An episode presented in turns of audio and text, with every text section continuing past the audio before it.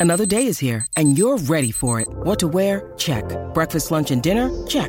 Planning for what's next and how to save for it? That's where Bank of America can help. For your financial to-dos, Bank of America has experts ready to help get you closer to your goals. Get started at one of our local financial centers or 24-7 in our mobile banking app. Find a location near you at bankofamerica.com slash talk to us. What would you like the power to do? Mobile banking requires downloading the app and is only available for select devices. Message and data rates may apply. Bank of America and a member FDIC.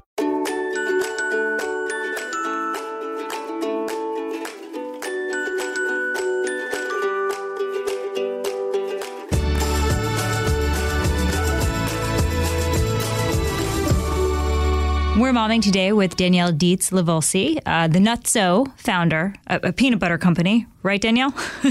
Yes, Seven Nut and Seed Butter Company. A little more than peanuts, but yes. it's actually a big deal, and um, we we brought you on to talk about that. But this the story behind how you founded your company and why you started it. You were haunted by this TV show, 2020. Um, Correct. Years ago, yes. decades ago, horrors of, of orphans living in a Romanian orphanage. So you had to do something about it. What happened?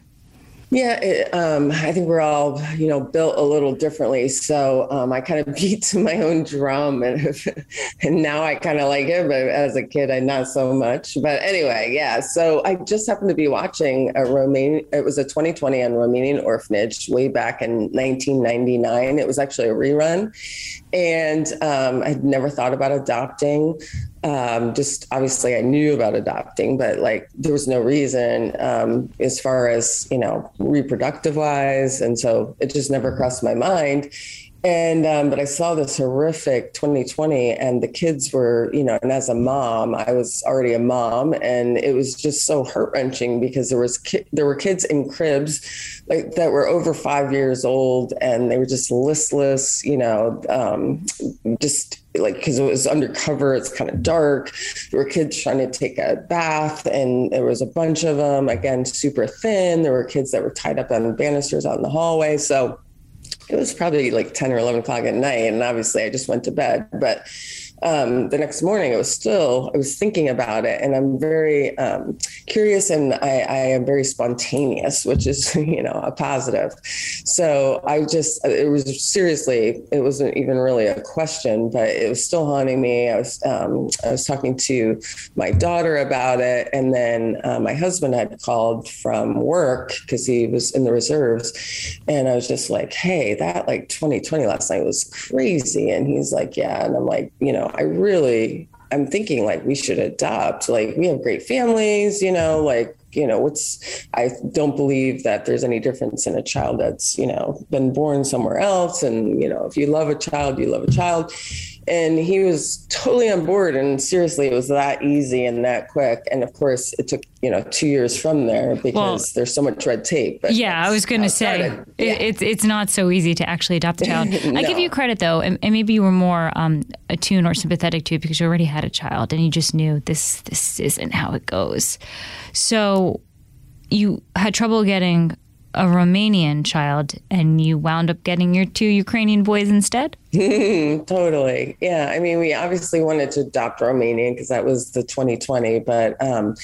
they closed down right after that uh, aired, ironically. And so, you know, you could not adopt internationally to Romania. So the um, adoption agency we were with, Ukraine had just opened up and uh, obviously it's right next door pretty much so we were like sure we'll go with ukraine and um, you know that's kind of how it all went um, had no idea what we were getting ourselves into but uh, in 2002 we adopted a beautiful three and a half year old little boy from uh, Mykolaiv, Ukraine. And then after that? Well, yeah, I mean, it was quite the experience back in 2002. And uh, we get him, you know, we first lay eyes on him, and um, he was super small. I brought, you know, being a mom, I brought like three T's, and as a mom, we all know what that is. Uh, but he did not fit into those. He was in like a size 12 to um, oh, wow. 18 months. He was tiny. Danielle, did you know there might have been a problem? Did they communicate that to you, or it was just like, oh, surprise, this is um, a, a not healthy child? Yeah, no, you just, you know, no. You get what no you idea. get. Yep, you get what you get. Um, I think you could still possibly say, you know, I, this child isn't for me and um, say no. But we knew we wanted a child that was um, not an infant and not over four years old because I was working mm. full time. And so we kind of knew we wanted an older child. They're a lot less likely to be adopted. Um, and when we said a boy, because boys are a lot less likely to be adopted. Um, so, but other than that, we had no idea what we were getting. Just we knew he was three and a half. So not only was he super tiny, teeny tiny, but um, he also had crossed eyes. And I was told by the interpreter that his eyes were 2200. And I was like, well, I'm not an eye doctor, but I'm pretty sure something's going on. So fast forward, we get him over the US. He's got 2200 vision. oh, it's true yeah, no, he was definitely he couldn't see, um, and uh, he would have never had glasses. We learned out learned later because in an orphanage, like they're just a it's a cost, and secondly, they think they're just going to break them. So he would have mm-hmm. never been able to see. And the kid is brilliant, and we can talk about that later. But he's actually, um, you know, crazy brilliant uh, but he would have never been able to read. And then um, he was in the five percentile on height and weight. And as a mom, I mean, he's three and a half, almost four, and he's in the five percentile on height and weight. I was like stressing, you know, because obviously we know in the first three years is when a child really, Gross. you know, yeah, grows. And unfortunately, he hasn't. So, you know, I ran to the kitchen and was trying to super boost everything. And he didn't like to eat. That was the other great thing. He did not like to eat.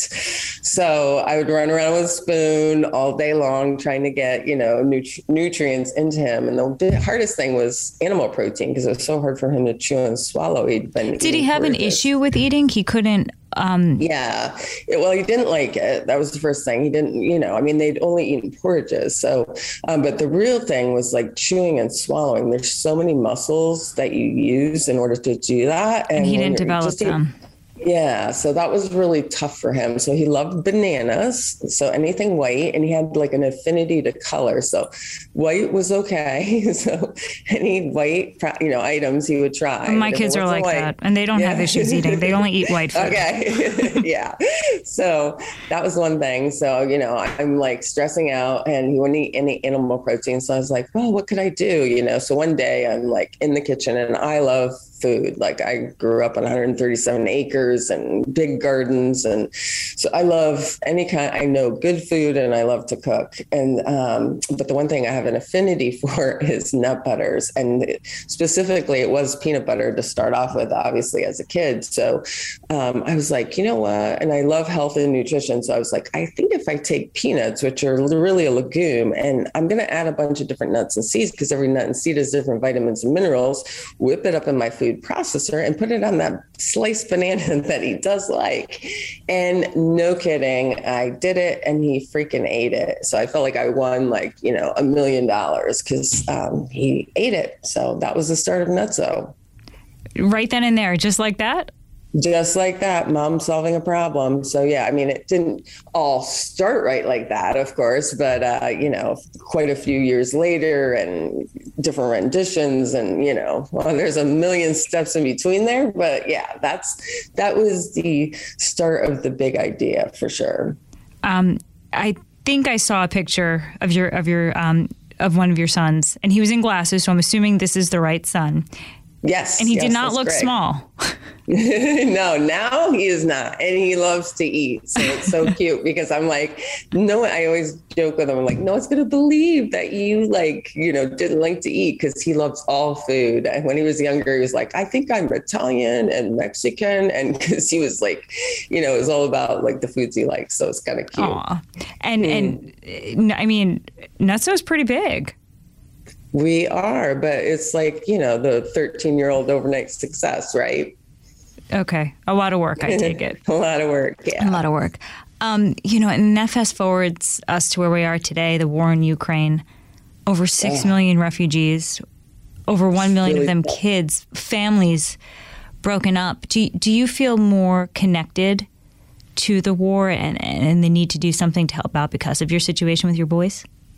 Oh, like 100%. I mean, we have a nonprofit. We do a lot of work down in Peru, but, you know, when the war first started, as soon as the Russians, you know, put that first step into the Ukraine, I mean, it was, it, it was heart wrenching. I mean, I literally didn't know what I mean, almost want to get on a plane and go over there and fight ourselves, like kind of thing. Like it really was difficult to watch because we've been to, you know, so many of those places that were talked about and knowing so many of the people that, you know, really helped us do this amazing thing. And it was just it, yeah, it's it's so unfortunate and so enraging all at the same time. And I want to talk about what your what your nonprofit was able to do when we're momming today. Comes back right after this.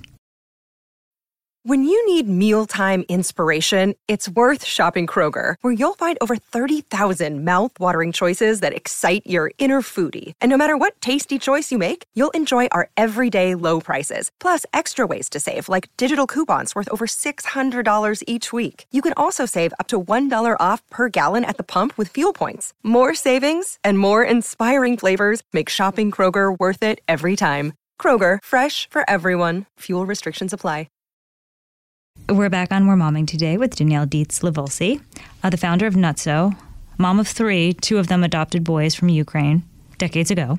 Um, mm-hmm. And you were telling me that uh, you you actually tried through your through your charity to get children out of Odessa safely to Moldova, but it's been nearly impossible.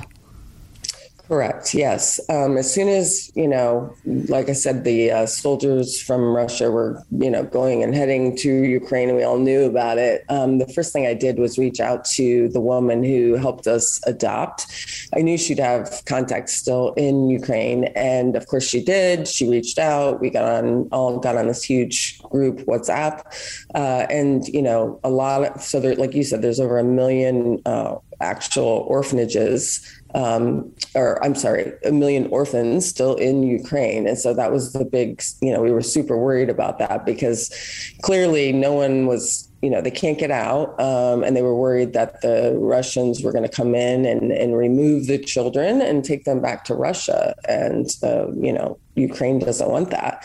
So um, there was a, an orphanage in Odessa that we were trying to get uh, the kids out and across the border, but we needed the approval of Moldova, and they wouldn't. So the ministries, you know, said no, um, unfortunately. So that was touch and go, and and and it didn't happen. So um, yeah, there's not been a lot that people can do, unfortunately, because it's just so much unrest over there. But um, we're still looking. Mm-hmm.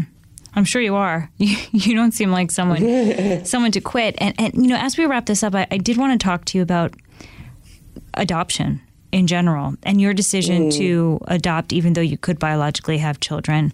What you told the boys when you got them, how your daughter was with them, um, how they reacted to the news that they were adopted. Mm. I, you know, I'm, I'm thinking your three year old. I mean, I, I, actually, he would know. He's he was old enough to realize that you weren't his mom from, from birth at that age. What was it like? Yeah, um, well, they're all different. First of all, their sister is amazing. And um, I think it's the way we raise them. You know, again, it doesn't matter to me biologically, never has. I've had multiple animals, include, you know, specifically dogs that I've loved like their family. So um, I was, it was cool to do though, and to have both a biological and, a, and an adopt adopted um, children because I can say I love them. I mean, the same, love them so much. And, um, you know, I think it's, um, it's been it's i mean a journey that is so fulfilling in so many ways from starting a business that i love and a nonprofit i mean things i've never even thought about. But as far as adopting you know obviously everyone um, needs to do their homework and everyone's made differently right? So um, for me it was no big deal. We you know the boys know they were adopted from the very beginning. Um, and everybody's different. My son greg who has the glasses who was the first is extremely extremely proud and like um, and not that matthew's not it's just that you know he um, really likes talking about it and likes to hear stories and matthew knows about it but matthew is more private um, and that's fine as well. And i think it's really back to you know uh, allowing each individual to determine, you know, what they want to share, what they don't want to share, and at the end of the day, we're all the same, right? Um, and uh, it doesn't matter where we come from, but um, yeah, adoption is is pretty sweet, and anyone that does it knows, you know, there's a lot of red tape that goes into it and sleepless nights and in the end you feel like the one you're blessed so i know and i know a lot a lot of people with interest in eventually adopting when they can one of these um, Ukrainian refugees. Danielle, yes. thank you. Um, thank you for podcasting with oh, us today. Thank you. So fun. Thank you so much. This was great. Thank you. Guy Benson. Join me weekdays at 3 p.m. Eastern as we break down the biggest stories of the day with some of the biggest newsmakers and guests. Listen live on the Fox News app or get the free podcast at GuyBensonShow.com. Listen to the show ad free on Fox News Podcast Plus, on Apple Podcast, Amazon Music with your Prime membership, or subscribe wherever you get your podcasts.